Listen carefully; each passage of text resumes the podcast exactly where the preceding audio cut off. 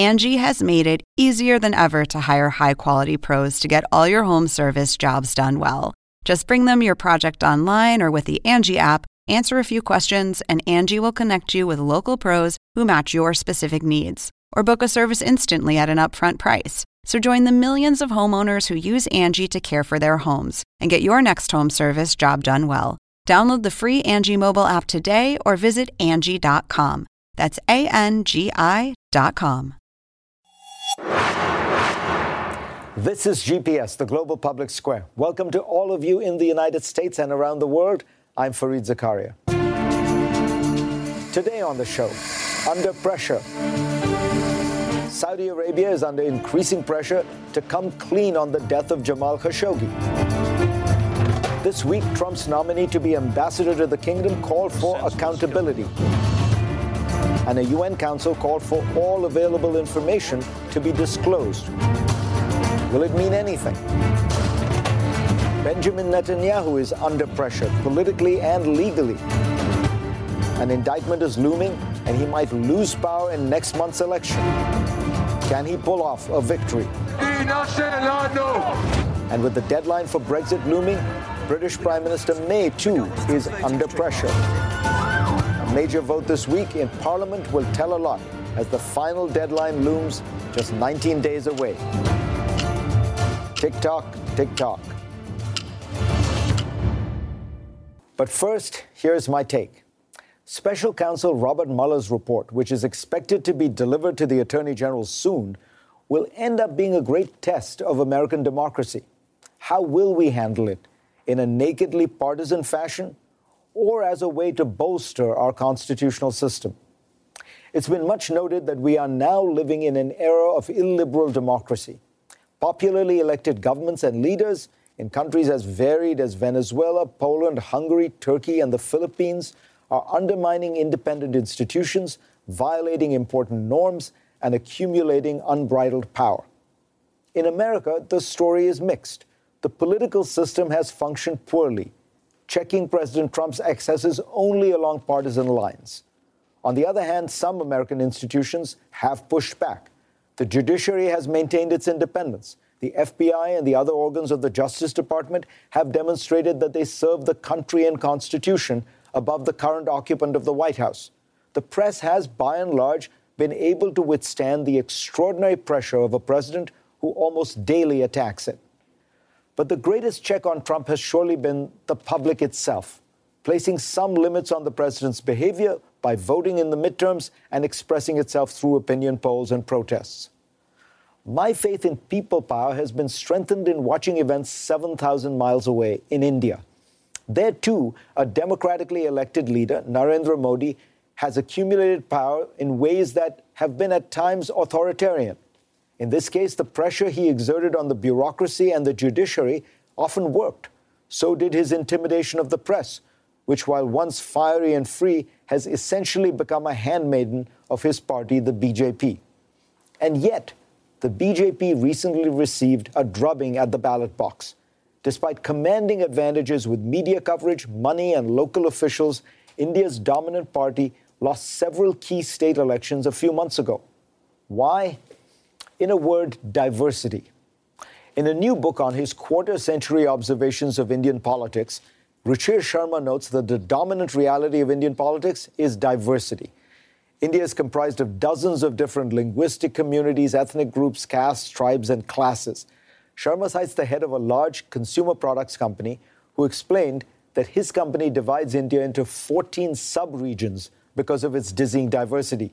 That compares with the 20 countries of the Middle East, which get put by the company into just four groups. This diversity has proved to be India's greatest strength as a democracy, ensuring that no one party gets too big for its boots. In the upcoming national election, Modi has immense advantages money, a large parliamentary majority, a fawning media, and a slew of expansive populist spending programs to buy people's votes. Even then, recent polls indicated his coalition would fall short of a majority. Things have changed because of India's military tit for tat with Pakistan, which Modi has used to push an aggressively nationalist line. This strategy might work, but still, he will likely return to office with a reduced majority.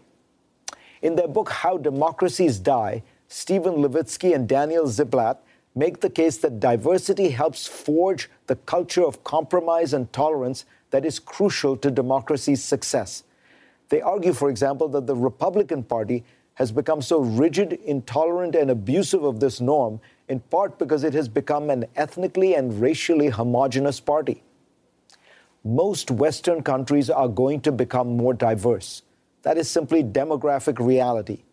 India demonstrates how that diversity, if embraced and celebrated, could actually help rescue and strengthen democracy. For more, go to cnn.com slash Fareed and read my Washington Post column this week. And let's get started.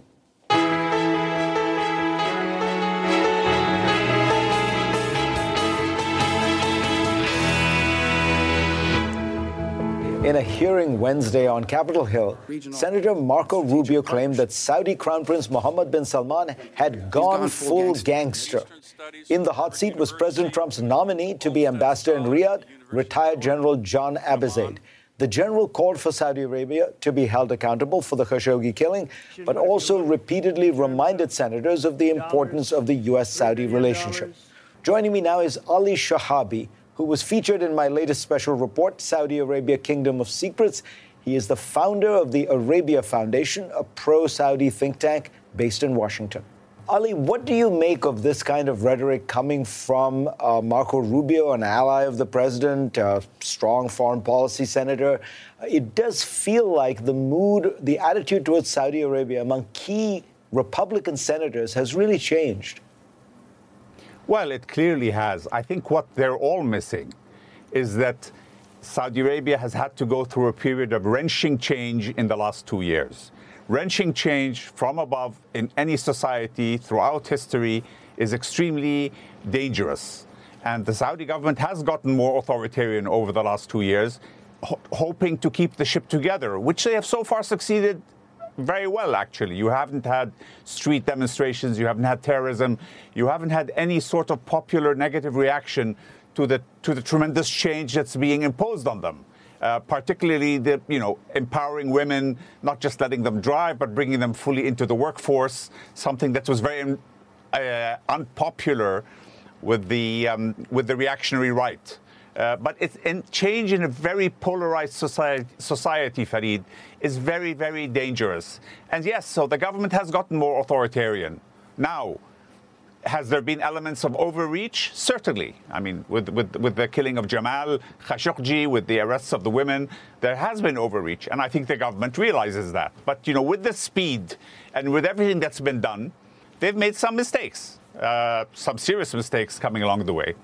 But that's what happens when you have change. Let me ask you about a specific one which puzzles me, uh, which is the case of this U.S. doctor, uh, Walid Fitaihi, who has, been, you know, we now know was arrested, was thrown in the Ritz Carlton, then sent to a regular Saudi jail, apparently has been tortured. Um, what strikes me as bizarre about this, there are no charges, no public uh, discussion of it. Uh, the U.S. seems to, the Trump administration does not seem to be pressing particularly hard. What I'm puzzled by again is the brutality, the, the torture for a regime that used to always describe itself as not, you know, being particularly repressive in that sense. Um, but why would they do this to an American citizen? Why would they do this in, in, during the Trump administration, which has given Saudi Arabia a kind of carte blanche and a huge bear hug? It seems an insult and a rebuke to an administration, American administration, that's been very supportive of them. Well, he's a Saudi citizen also. Well, he's see. a dual citizen. Under, he holds both passports. Yes. Yeah. I mean, under international law, uh, you know, when you're a dual citizen, when you're in either country, you are considered a citizen of that country. I'm so not talking about the legality of it, Ali. I'm talking about why would you why would you disrespect the Trump administration by doing this? Well, I don't think they see it as such. But you know, Fareed, one of the problems, structural problems Saudi Arabia has, is that under Saudi law, Sharia law, uh, you are not allowed to name and shame, so to speak, somebody when they are arrested or even when they're indicted. You're only allowed to do that after a judgment comes out. What happens, though, is you get enter the unfortunate situation where you have a lot of people who are in jail, and yet nobody knows why they're in jail. And I think the Saudi government's going to have to change that, do something about that, uh, where they come out with a detailed charge sheet. Uh, that says, here is why we have arrested so and so. Now, you may agree or disagree with it, but at least uh, they, will, they will have justified why, from their perspective, they see uh, such actions as necessary now, frankly, there's total confusion about him. I don't know much uh, about about uh, Dr. Fitaihi. It, it, seems very unfortunate, but there must be some story about him that the government has not come out and uh, explained, and they should do that really because they're paying a very heavy price, and nobody's giving them any benefit of the doubt. Uh, the same uh, reports of torture, by the way, which are very credible. Uh, have come out about these women activists who advocated uh, the very lifting of the driving ban that was was then uh, instituted. And uh, again, you know, I'm sure you're going to say it's overreach, but it does feel like Saudi Arabia is turning into much more of a kind of traditional Middle Eastern authoritarian police state where these kind of things are routine. Well, I don't think they're routine. If those, you know, if that in the information about the women is correct, it, it is shocking and has shocked Saudi society also, particularly since they're women why isn't the crown prince doing something that announces, you know, a reform of the system, a cleanup, or something to? It feels to me, at least, like they're somewhat paralyzed right now. There, there's all this. Uh, you know, in the entire Western world, certainly, and in uh, some other democratic countries as well, a great deal of uh, anxiety, maybe even hostility towards Saudi Arabia based on these reports that are coming out, Khashoggi, the torture. And from Saudi Arabia, you hear nothing. Well, I mean, you haven't heard nothing. You've, you've had a lot of senior people who have been removed. Uh, you have people who are being tried. You've had an open trial on, on the Khashoggi case where foreign diplomats were invited to attend the trial. Uh, but having said that, also, there is a sensitivity to, to, see, to uh, behaving like you are just reacting to Western pressure that you know there's a flip side to that within the kingdom and and within uh, particularly the, the more conservative communities where they, they, that, that goes down very badly with them. So I think they also have to manage that process to make sure that they don't look like they're just jumping whenever, uh, you know, America or Europe uh, says jump. Ali Shihabi, always a pleasure to have you on. Thank you. Thank you. If you missed my latest special report, or if you want to see it again, I've got good news. Saudi Arabia Kingdom of Secrets will air tonight at 11 p.m. Eastern. Don't miss it. And next on GPS, from Saudi Arabia to Israel, we'll talk about Bibi Netanyahu's problems, legal and political, when we come back.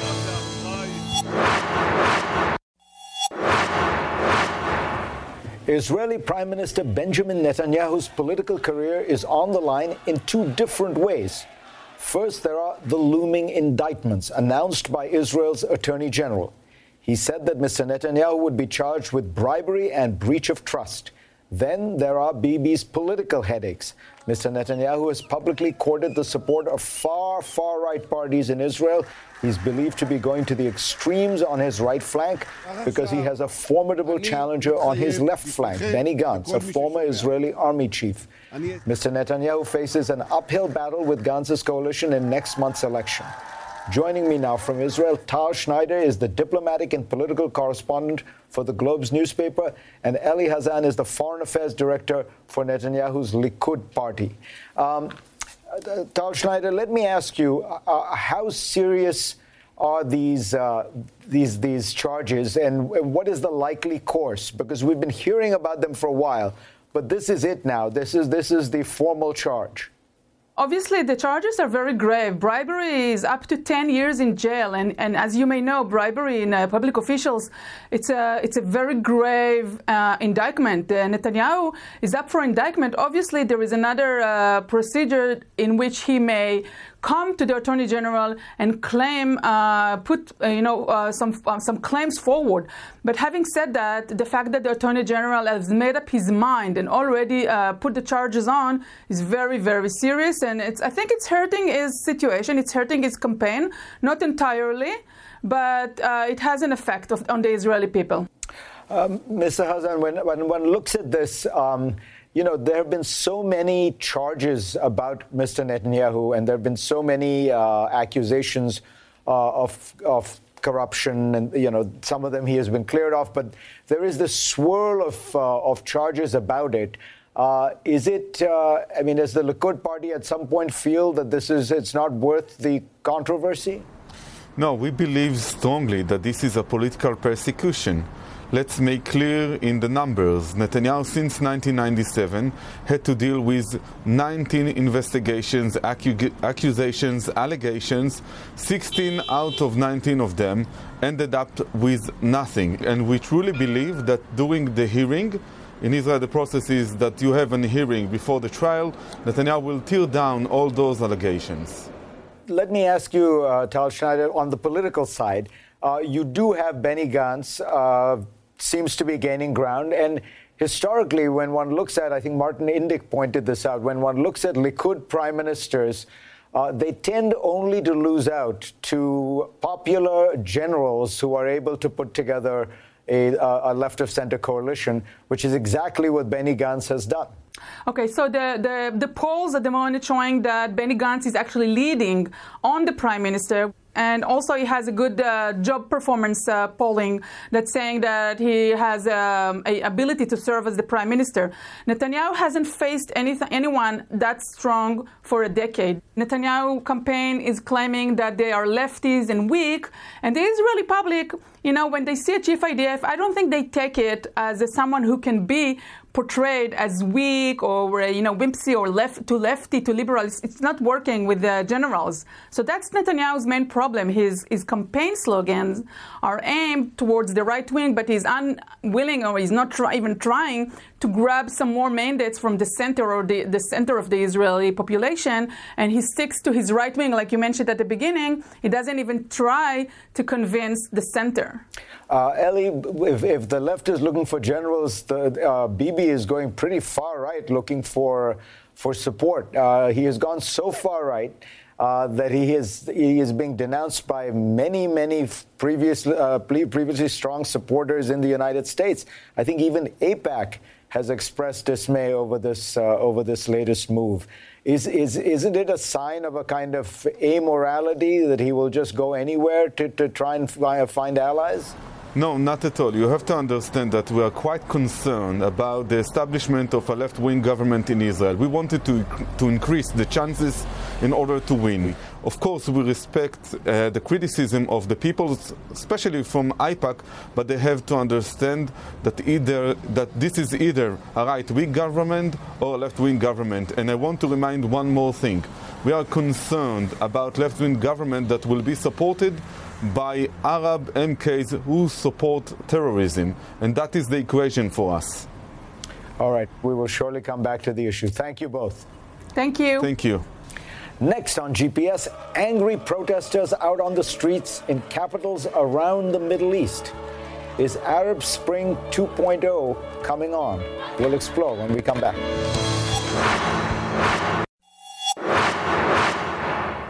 Now for our What in the World segment. Masses of young people have flooded the streets of Algiers in recent weeks to protest the regime of an aging, infirm president who, despite having had a stroke in 2013, is seeking his fifth term in office. The tensions in Algeria are not isolated. They symbolize the problems that still plague the Middle East. Algeria's 82 year old president, Abdelaziz Bouteflika, is so ill, the Times notes, his framed photo replaces his actual presence at most government rallies. That's an apt metaphor for his rule, which is little more than a front for the cabal of generals and politicians that wields power behind the scenes. In marked contrast to their leader, over two thirds of Algeria's 40 million people are under 30, and they have reason to be angry. 28% of young Algerians are unemployed, and that figure actually rises for college graduates, according to Bloomberg. As the journalist Rana Sweis pointed out to the New York Times, these dynamics extend throughout the region. Sudan's Omar al Bashir is 75 and currently besieged by mass protests that threaten to topple his own brutal regime. The Tunisian president is 92. The Palestinian president is 83. Egypt's Abdel Fattah al Sisi is a relatively sprightly 64 but he has just muscled through Parliament a constitutional amendment that could keep him in power until 2034, at which point he will be 80 years old. Even when the leaders themselves are not long in the tooth, their regimes are stale relics, often brutal and woefully out of sync with the people they serve. And those people are overwhelmingly young. The median age across the region is just 24. In the early aughts, the Middle East had the highest proportion of young people in the world. Even now, there are isolated baby booms. Iraq is growing by 1 million people a year, and almost 40% of its population is 14 and under, according to the FT. But all these young people are coming of age in economies that seem to have no place for them. As a region, the Middle East and North Africa has the highest rate of youth unemployment in the world, estimated at around 25%, according to the IMF. And the UN notes that by 2030, the region's workforce will have 39 million more young people to absorb. Those who can are leaving. Excluding the wealthy Gulf countries, net migration from the region was 8.4 million between 2000 and 2015, according to Brookings. So, what's driving these dynamics? Well, in 2014, when oil prices fell dramatically, governments were gradually forced to rein in spending and cut jobs in the public sector. As the political scientist Marc Lynch notes in the Washington Post, in the past two years, sporadic protests, often sparked by some economic malaise, have broken out from Algeria to Iran, Morocco to Iraq. So, with all this, I'll ask the inevitable question Are we seeing the next Arab Spring? It's far too early to say, but even if we were to see massive protests across the region, it would be a mistake to assume they'll translate to full fledged democracy. Around the world, autocrats do tend to win acquiescence from their people as long as they deliver stability and prosperity. But most Arab leaders provide no democracy, no growth, no social mobility, nothing. And with lots of young people, especially young men, angry that their lives are not improving, this is a dam that could one day burst. Next on GPS, Tick tock. Do you hear the sound, Prime Minister May? The clock is ticking louder and louder. The Brexit deadline is almost here, and the British Parliament holds a key vote on Tuesday. What will happen when we come back?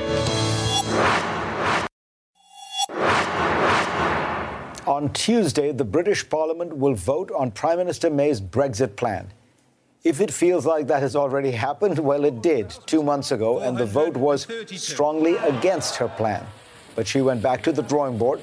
More importantly, perhaps there is a huge deadline looming just 19 days away. March 29th is when Britain is set to leave the Union. So, what happens on Tuesday? Joining me are two sharp observers. George Osborne was the Chancellor of the Exchequer, Britain's finance minister. He is now the editor of the Evening Standard. And Anne Applebaum is a Washington Post columnist and a Pulitzer Prize winning historian.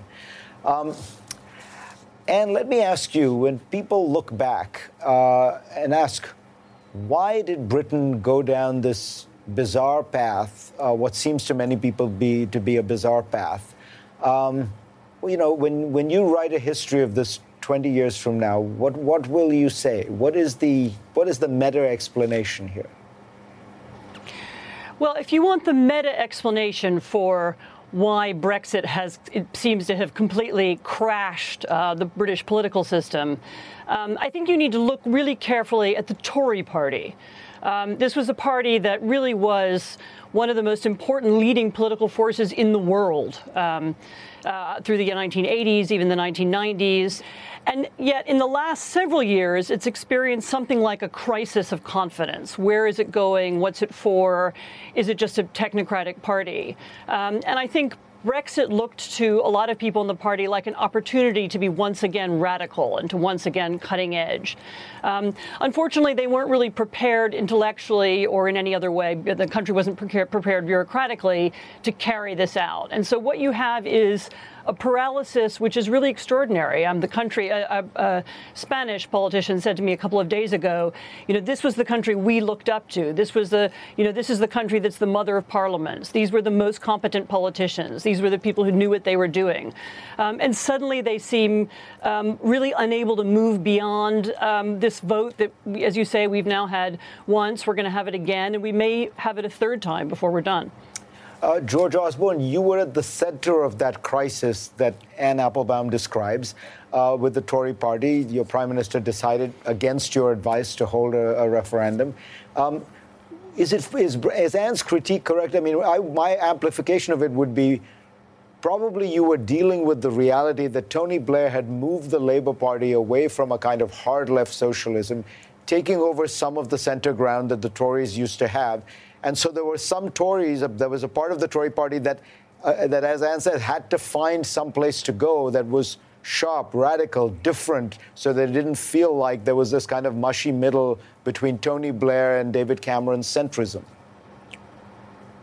Well, I, I, would add to what Anne says and your, your characterization, Fareed, by making a couple of observations. I mean, first of all, Britain is an island off the continent of Europe whose entire history has been defined uh, around this question of our relationship with our near neighbours. And second, like many other Western democracies at the moment, we are wrestling with that question of sort of sovereignty and control versus globalization and collective global action, which of course rages as a debate in the United States. And in having a referendum, we enabled a group to emerge who said, look, if we're in control of our laws and we're in control of our borders, we can stop immigrants coming in and Britain can be economically stronger. The reverse is the case. Britain is already economically weaker and we haven't left yet. And I think what you're seeing over the next few days is, again, that promise of Brexit uh, colliding with the reality of Brexit. And when faced with that, either you compromise and accept that you told the British people a set of things that were not deliverable, or you go on refusing to do that and and the kind of political crisis continues. And I would say the political crisis continuing is the most likely option. There are other options. Uh, and the most likely outcome of all these votes that we're about to have in the British Parliament is once again to delay. It's not heroic, but it's the one thing that most people can agree on. Uh, Anne Applebaum, do you agree with that? It seems to me that Theresa May is playing a game of chicken, really, with the hardline Brexiteers and saying, you know, I'm going to take you as close as we can get to the deadline, and then you face two options. Either we just plunge off this cliff, or you accept my muddled, negotiated, soft Brexit. Yes, I think the trouble is that there are a lot of people who've now talked themselves into believing it would be better to plunge off the cliff. Um, and we've had a very odd, the politics of the last few weeks have been very odd, where at one point the, the government was saying, well, you know, no deal is better than, than a bad deal. Um, and now they've quickly reversed and said, no, actually, we want to avoid no deal at all costs. Um, and I'm told people in the government are briefing senior business people in London and telling them, don't worry, we're going to avoid doing that. Um, so, so that you know, it's an even weirder story. Um, you know, in which they they put forward one policy, they backpedal as they discover it doesn't work.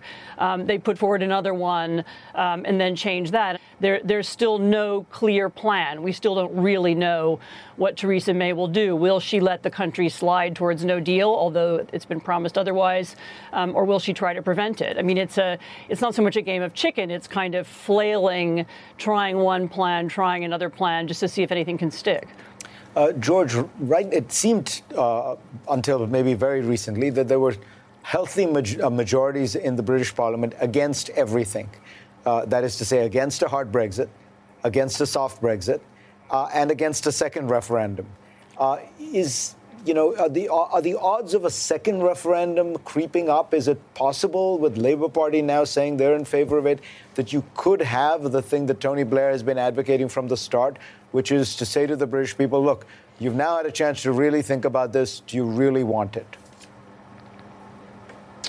I, I think, uh, as I say, before we get to that point, uh, if we get to it, uh, the thing that most people are going to agree on is let's put off this difficult question. Uh, and, you know, for many years as the country's finance minister, I saw the Greek euro crisis at first hand, and I was in plenty of meetings where I was told we have to reach a decision, and then the decision at three in the morning is let's meet again in six months' time.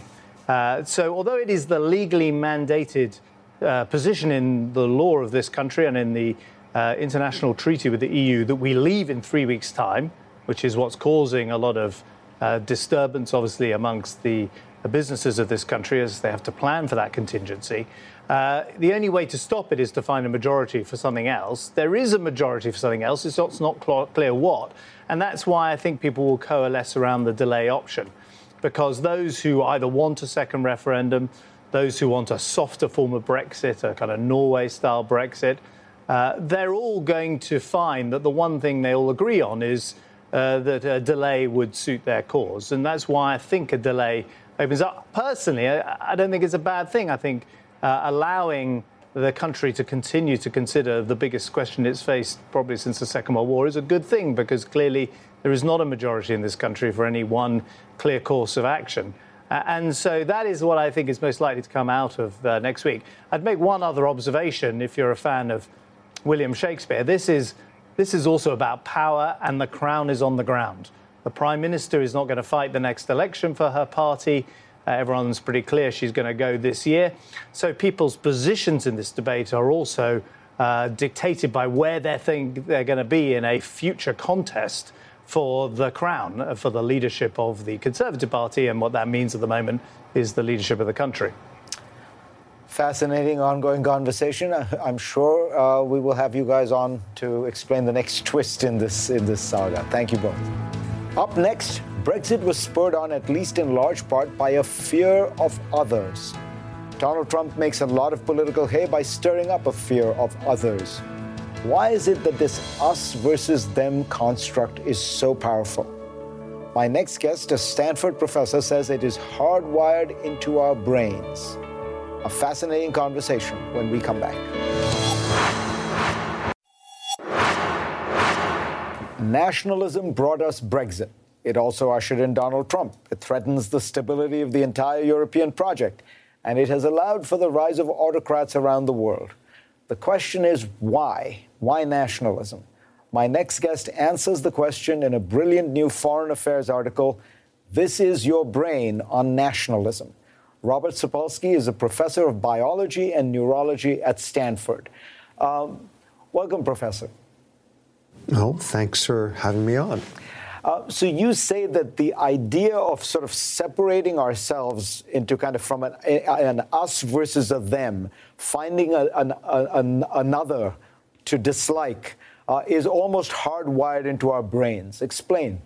When you look at the neurobiology of how we process us's versus them, there's some incredibly hardwired stuff going on. Flash up faces of people that somebody has categorized as either an in group or an out group, and in a fraction of a second, your brain is differentiating between them.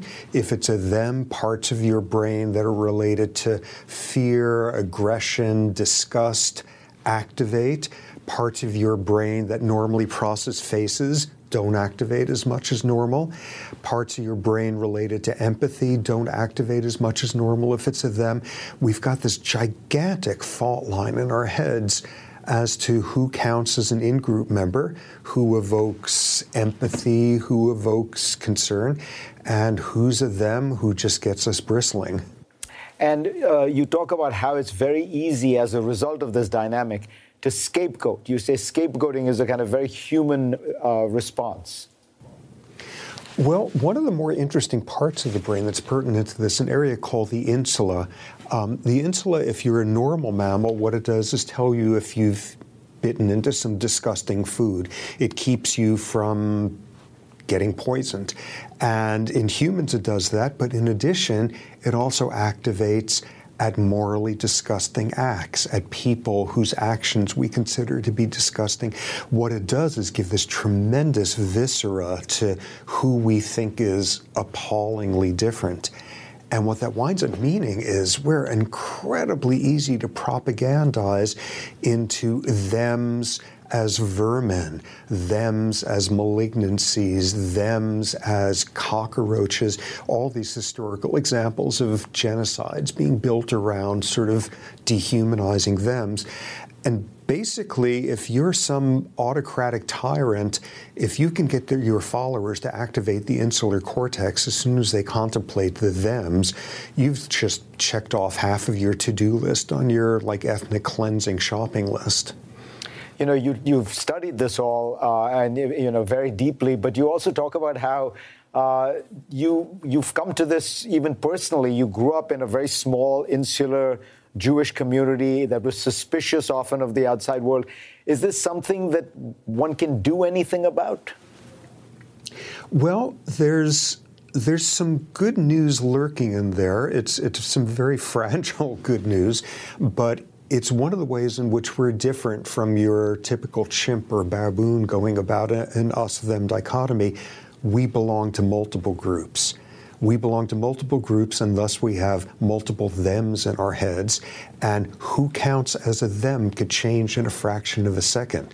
So the hope is that we, we kind of embrace the idea that everybody has multiple identities where we belong to many different groups that no one can you know people can't just be put into a box. Is that right? Well the hope is that could be used for good. Um, of course we have no endless shortage of examples of it being used for the worst. During the Rwandan genocide Tutsi and Hutu people there who had been neighbors for years. Suddenly, a neighbor, a classmate, a student, a parishioner, all of those were transformed into a them thanks to the propaganda of that insofar as we are a smart species that could juggle lots of categories in our heads at once, um, we are a species that could be terribly vulnerable to manipulation. Um, I think it's fair to say we are fairly hardwired into dividing the world into us's and thems and not being very thrilled about the thems, but who counts as an us and who counts as a them could change in a fraction of a second. Wow, sobering stuff. Uh, Professor Sapolsky, pleasure to have you on. Thank you. Well, thanks for having me on. And we'll be right back. With our smartphones in our pockets, most of us can almost always be tracked. Many have made peace with this technological bargain, but being trackable is not good at all if you are a soldier. It brings me to my question Which nation just passed a law banning soldiers from using smartphones while on duty? China, Turkey, Russia, or the United States? Stay tuned and we'll tell you the correct answer. My book of the week is Raghuram Rajan's The Third Pillar How Markets and the State Leave the Community Behind. From the man who predicted the global financial crisis, then went on to become India's central banker, comes a book that is surprisingly about what's missing in economics today. Beyond the market and the state, there is the community which has been forgotten and needs to be rebuilt. This is a very important book that could change our way of thinking. And now for the last look.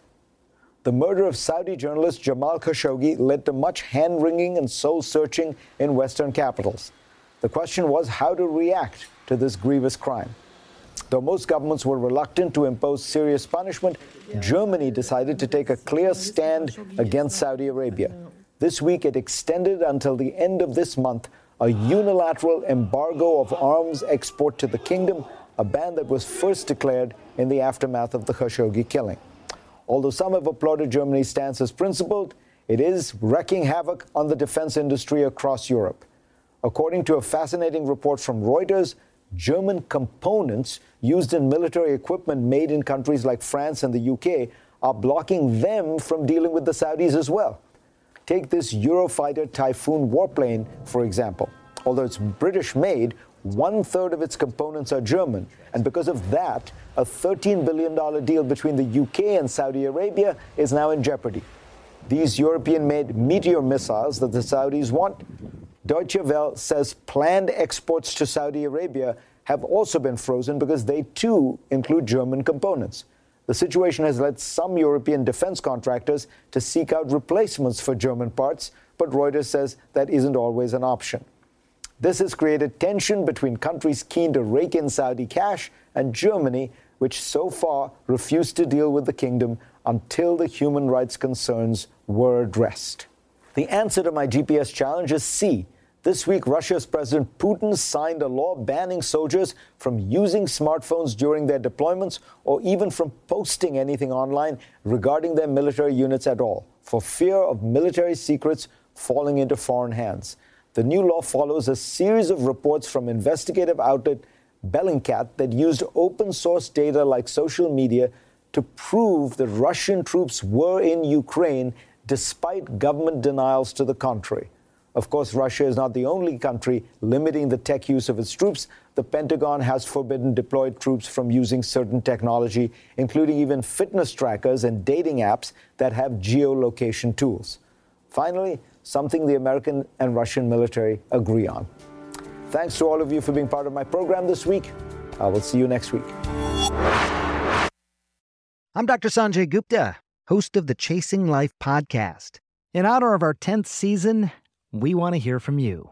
Leave us a message at 470 396 0832 and tell us how you chase life. It could be used on an upcoming episode.